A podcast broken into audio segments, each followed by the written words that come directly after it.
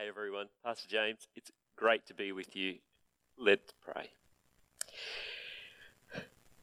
Jesus, we need you. We want to hear from your word. We want to learn from you, our King and our Lord. We ask you to speak your truth to our hearts today. In your Son's mighty name. Amen. Hey, welcome everybody.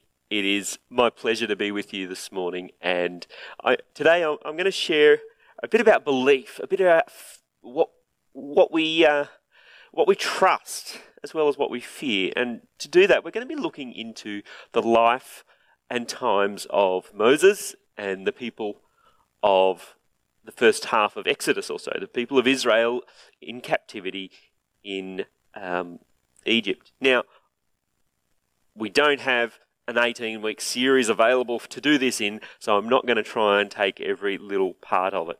Um, there are also a lot of smarter men and women out there than me, so we're going to start with a short overview video uh, put together by the team at Bible Project who do some really great stuff.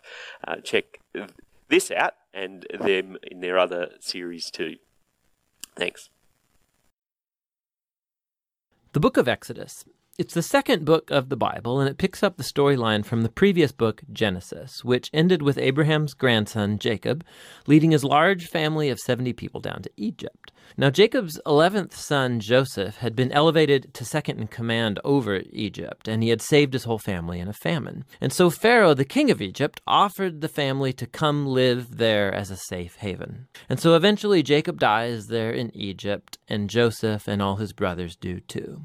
About 400 years pass, and the story of the Exodus begins. Now, that name refers to the event that takes place in the first half of the book, Israel's exodus from Egypt. But the book has a second half that takes place at the foot of Mount Sinai. In this video, we'll just focus on the first half, where centuries have passed, and the Israelites were fruitful and multiplied, and they filled the land. Now, this line is a deliberate echo back to the blessing that God gave all humanity back in the Garden of Eden. And it reminds us of the big biblical story so far. Humanity forfeited God's blessing through sin and rebellion, and so God chose Abraham's family as the vehicle through which he would restore his blessing to all the world. But the new Pharaoh does not view Israel as a blessing. He actually thinks this growing Israelite immigrant group is a threat to his power. And so, just as in Genesis, humanity humanity rebels against God's blessing, so here Pharaoh attempts to destroy the source of God's blessing, the Israelites. He brutally enslaves them in forced labor,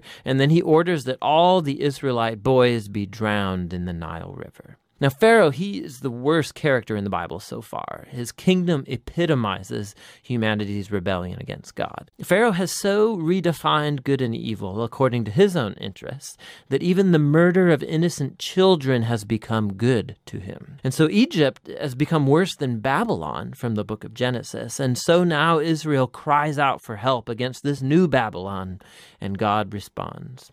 God first turns Pharaoh's evil upside down as an Israelite mother throws her boy into the Nile River, but in a basket. And so he floats safely right down into Pharaoh's own family. He's named Moses, and he grows up to eventually become the man that God will use to defeat Pharaoh's evil. In the famous story of the burning bush, God appears to Moses and commissions him to go to Pharaoh and order him to release the Israelites. And God says that he knows Pharaoh will resist, and so he will bring his judgment on Egypt in the form of plagues. Then God also says that he will harden Pharaoh's heart.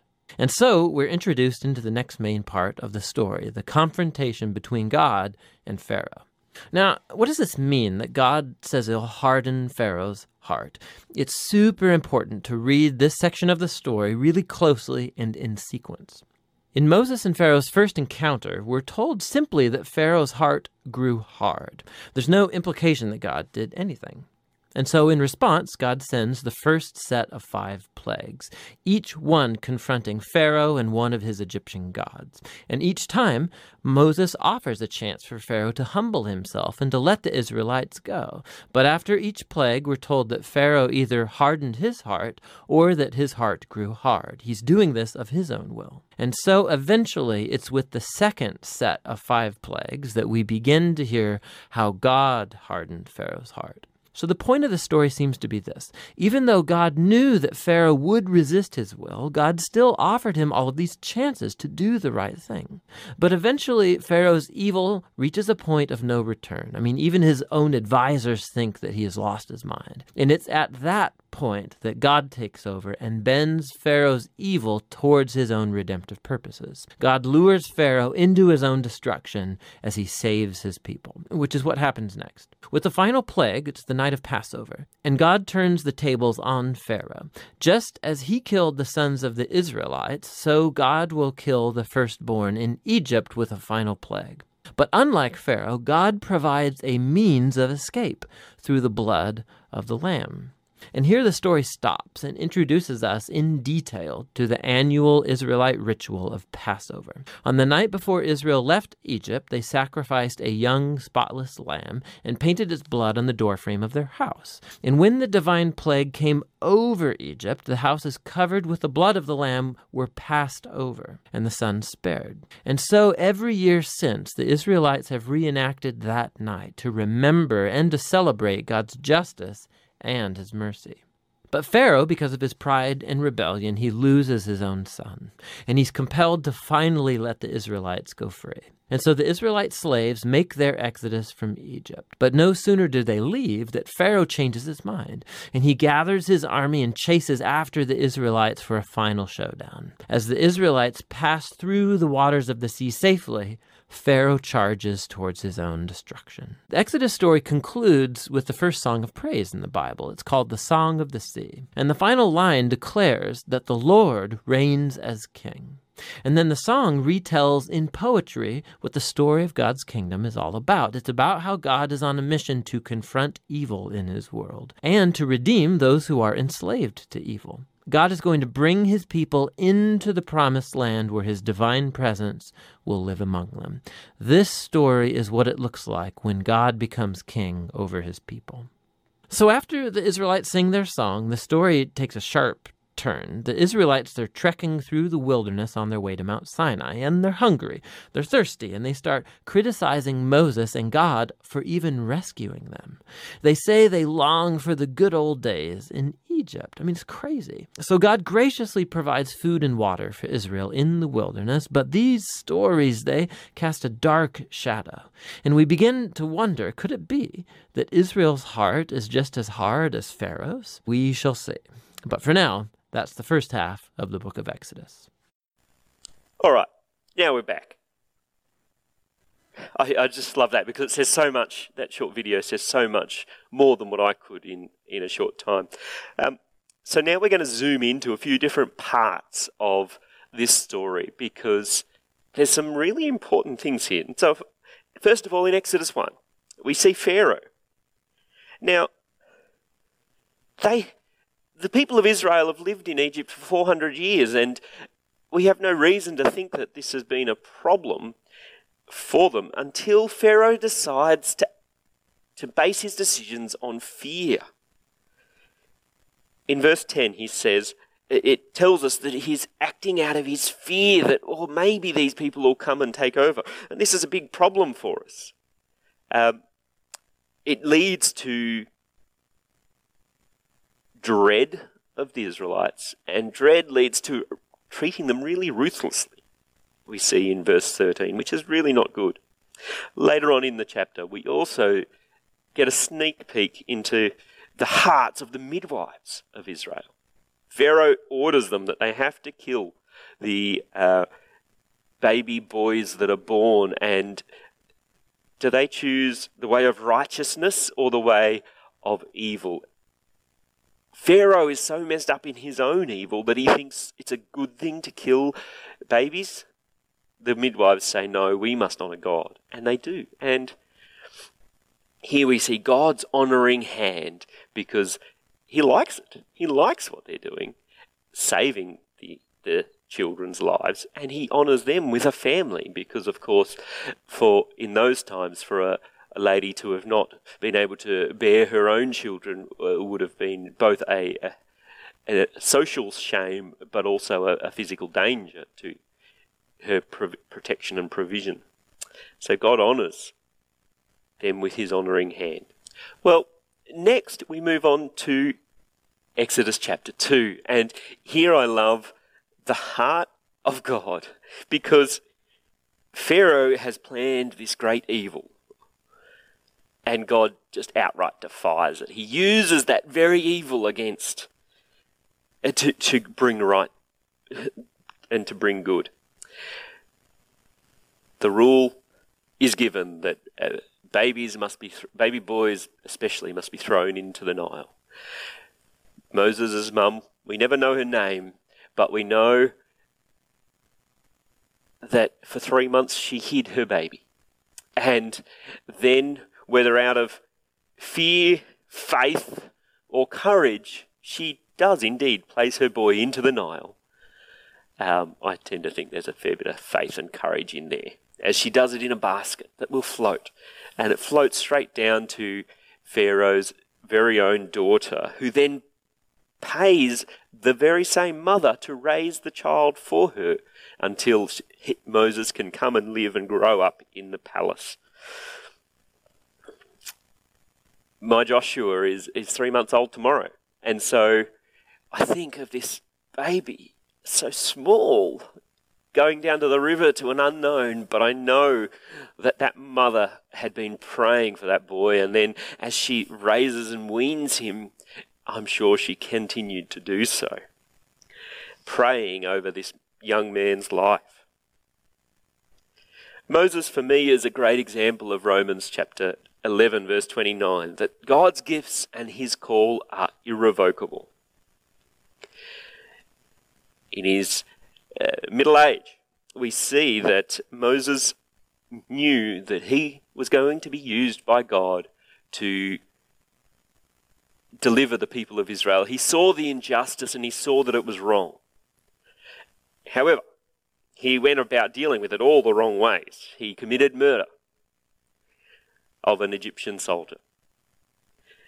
Suddenly, Pharaoh, we read in verse, chapter 2, verse uh, 15, the most powerful man on the planet has put out a death warrant for Moses' life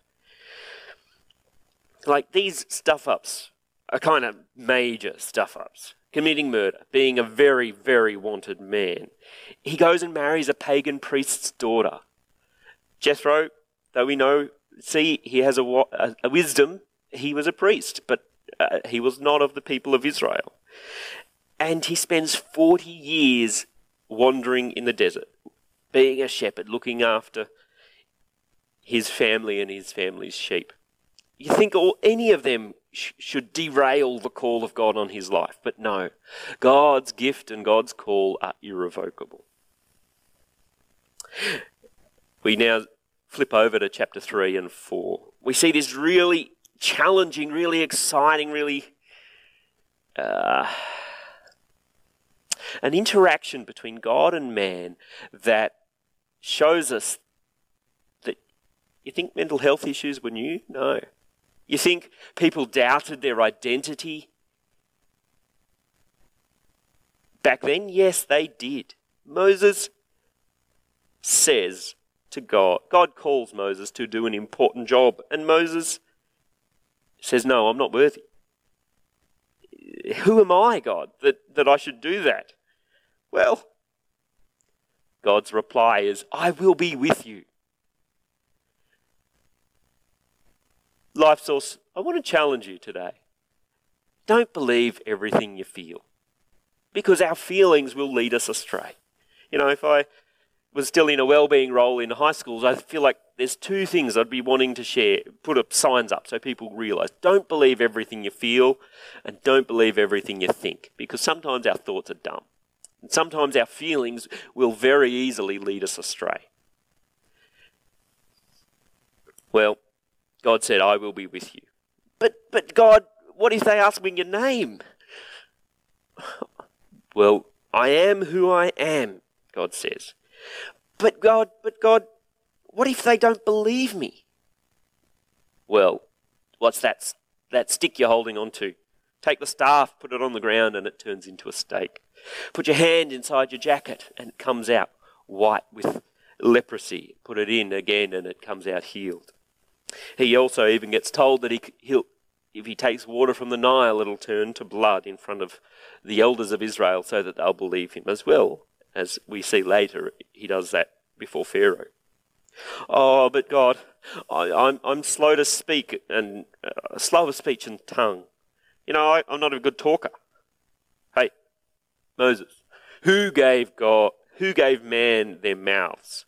I will help you speak. We read in chapter 4, verses 10 and 10 to 12. And then, undone without any more excuses, Moses still thinks he can't do it. And God simply says, and Moses simply says, Lord, please send somebody else. Well, all right, Moses, take your brother with you. And, and Moses would be thinking, yeah, that's great. Aaron, he'll, be able to talk, he'll make things better. Well, like I said before, don't believe everything you think. Later on in the story, that Moses is up Mount Sinai having a chat to God and getting the Ten Commandments and things. And what's Aaron leading the people to do? Oh, let's uh, create a golden calf. I wonder, what if Moses had actually just gone, All right, God, you've said it, I'll do it. Let's do this. Maybe, would that golden calf have ever happened? Who knows? Now we move over to the plagues. The plagues of Egypt are a direct attack on the Egyptian gods. We, we see each of the ten plagues directly relates back into one or more of, of the Egyptian gods. And so here I see in it God's conquering hand. He's going, well, he's saying, hey, Egyptians, you think your, your God, your God of the sun is good. Well, I'm just going to make it dark for three days. But just to mess with your heads, I'm going to give the Israelites lights in their houses. Um, you know, we see that one of the Egyptian gods has a, the face of a frog. So Egyptians treat wouldn't kill frogs. They, they were precious, so God floods the country with flog, frogs that smell and stink and rot and go everywhere. And oh, but we see there's a God of the Nile, and so God turns the water to to blood. The fish all die.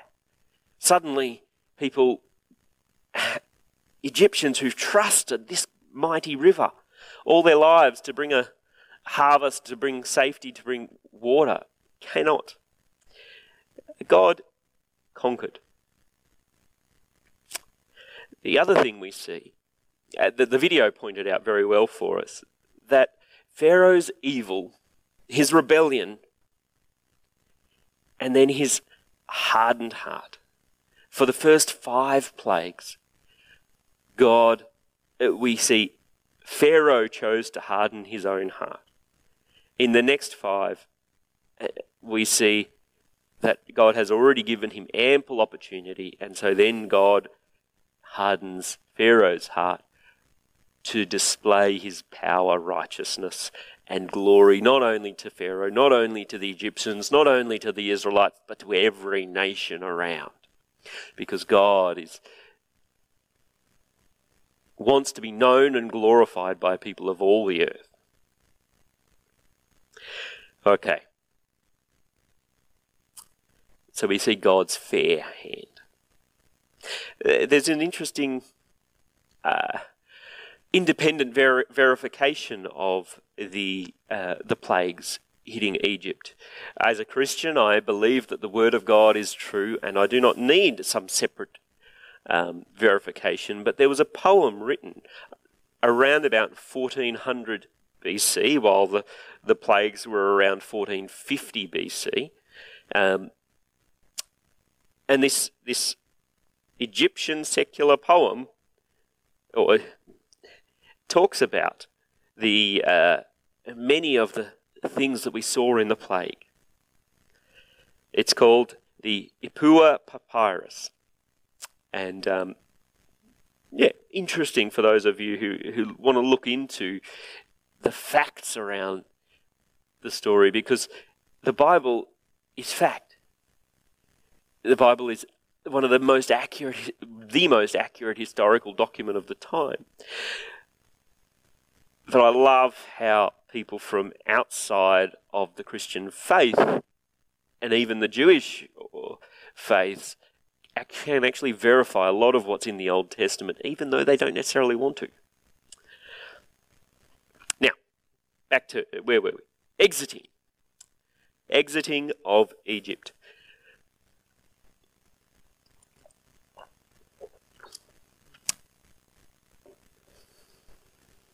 Finally, after the tenth plague, the one that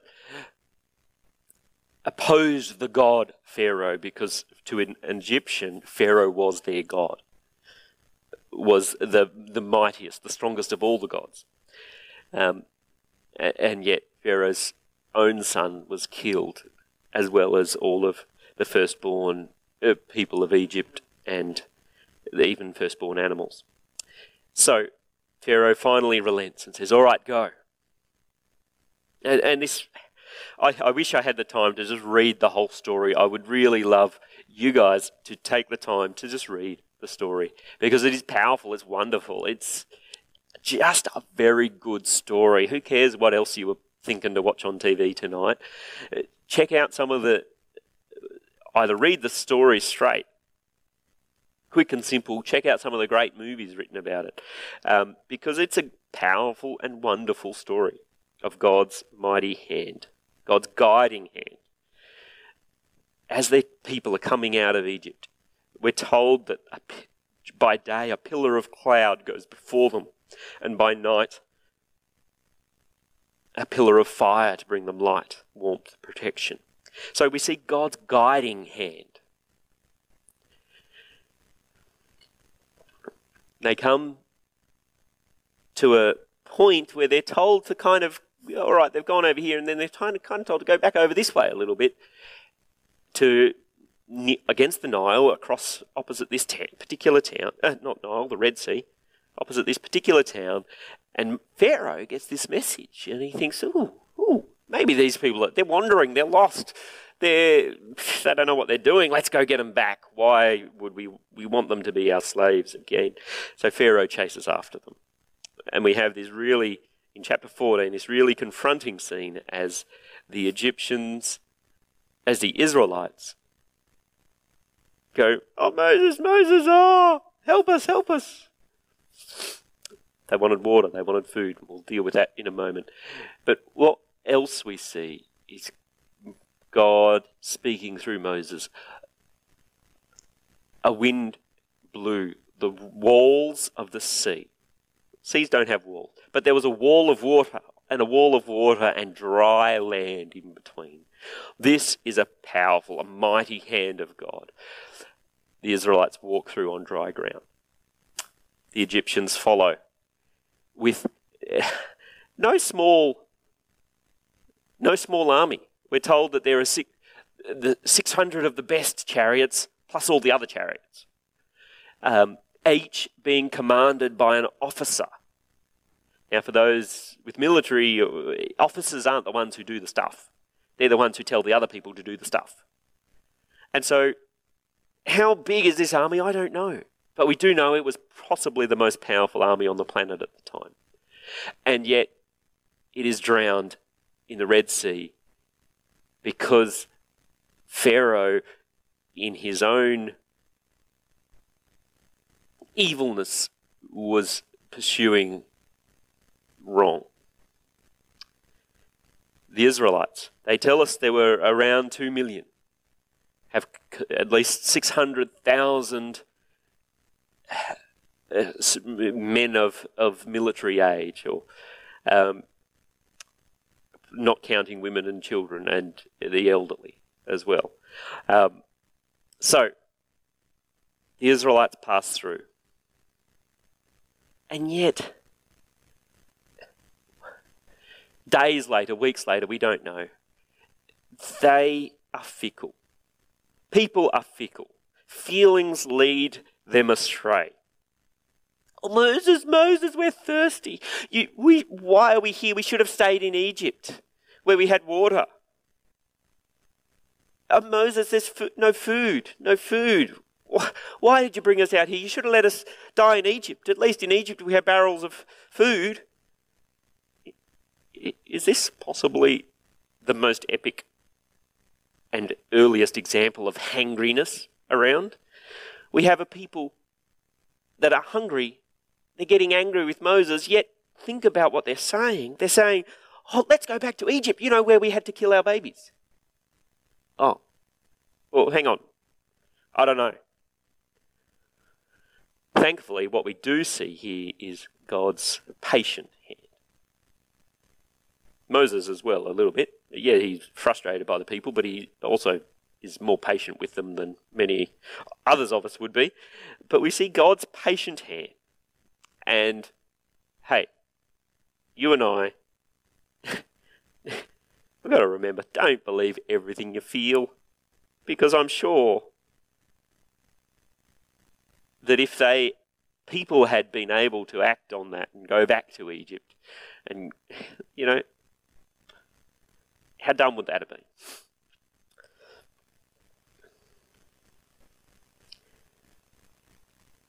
We've seen here just a few small snippets of a fascinating story. A story that has power. But ultimately, what does it mean for us? It's not just history. It's not just our history as we are God's people. We, we are not Israelite by our blood. I am not. And yet we are God's people by faith, and we see this example of God working through these people. First of all, this was a, a mighty work of God, not only for the Israelites. It, the Bible tells us that there were other people that went out of Egypt with them. Whether they were Egyptians or others, I don't know. We don't know how many, but we know that there were people from other nations that went out with them. We know that every person in the surrounding nations was fearful of the God of these people because they knew that he was real, because they could see his work. They could hear the stories. They saw the chariot wheels floating down the red in the Red Sea. So,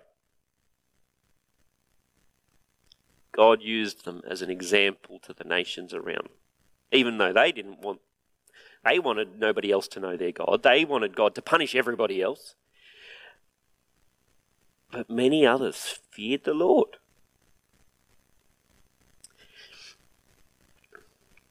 So, we also see that we shouldn't believe everything we think. Our thoughts will lead us astray. We shouldn't believe everything we feel. Proverbs chapter 1, verses 3 to 5 says, Trust in the Lord with all of your heart. Heart, feelings, you know, feeling center. You know, how many movies? We all know the heart is where you feel stuff. Trust in the Lord with all your heart. And do not lean on your own understanding. Your own understanding, your mind. It's not to say your mind is bad. It's not to say your feelings are bad. But it is to say that in all our ways, acknowledge Him and He will make our paths straight. You know, just a few things we saw through there. We saw God's honouring hand over the lives of the midwives. We saw God's redeeming hand throughout Moses' stuff ups and problems. Uh, we, we saw God's conquering hand over Pharaoh with the plagues of Egypt. We saw God's fair hand we saw God's guiding hand leading the people, going before them directly. we saw God's mighty hand and God's patient hand. God does each of them in our lives. As we don't trust our feelings, don't only trust our mind, but like Moses' mum, like the midwives, they acted in faith to do what was right. God likes that. God makes firm the steps of those who delight, again, a feeling in Him. Our feelings are good as we give them to God, as we surround ourselves by the joy of the truth of knowing Him. Hey, church, I hope that this story, this just just given you enough of a little snippet to fascinate you a little bit more to go and investigate it yourself. Check out, check it out. Get into God. Ask Him what He wants to say to you about it, because the truth in the Word of God does make a big difference in our lives. Can we pray together? Lord, you are good. We thank you for the history. Thank you for your work in the lives and examples of Moses and, and the people of Israel. Lord, help us to see not just the, the, the common children's book story version, but help us to see your nuances, your truths throughout it all as you and how they speak and apply to us today. Lord, help us to know that your guiding hand is on our lives, that your conquering hand, your honoring, your redeeming hand, your mighty hand, and your patient hand. Lord,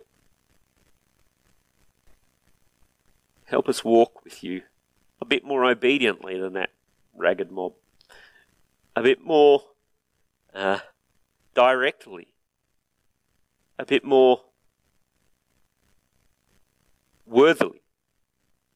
Not because of who we are, but because of Jesus in our lives, the Passover lamb, the one who made the way. Lord, help us know your, your guiding pillar of cloud and fire.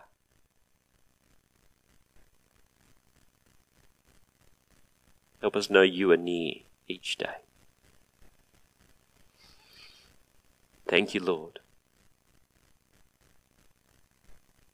We ask this in Jesus' mighty name. Amen.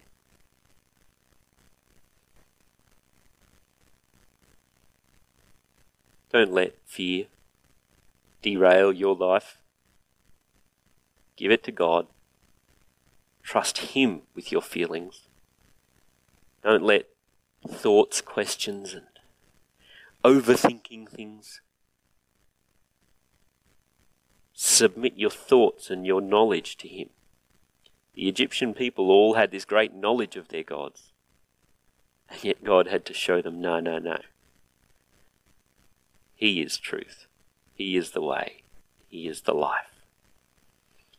And He wants that for you. Amen.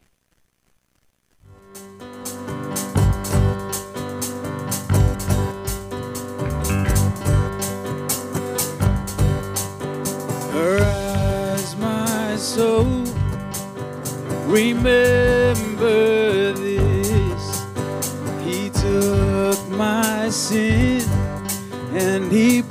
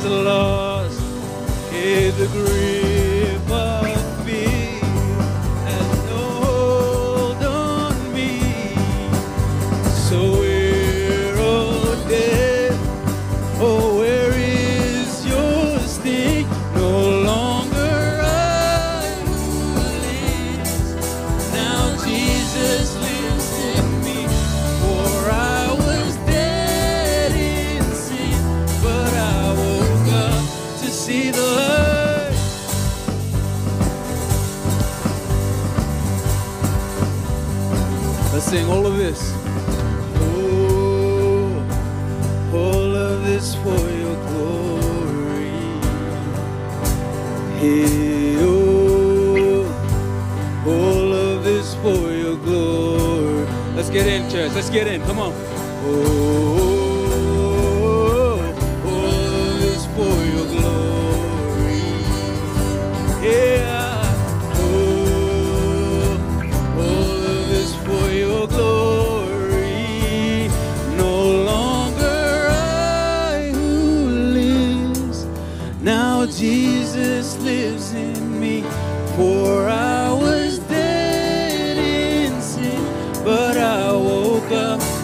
See the light.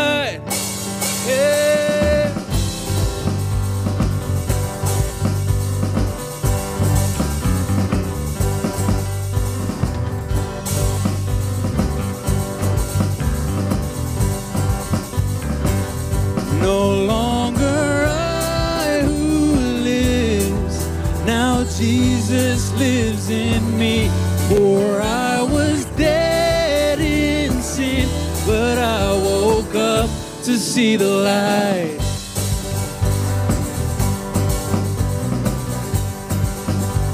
Thank you for joining us on the live stream of Life Source Church. If you clicked the raise your hand button, please make sure you fill out the form. If you'd like to respond to the prayer or you just want to have a chat, we'd love to connect with you. Please make sure you leave us a comment on whatever platform you're watching on today. Be blessed. Have an amazing week.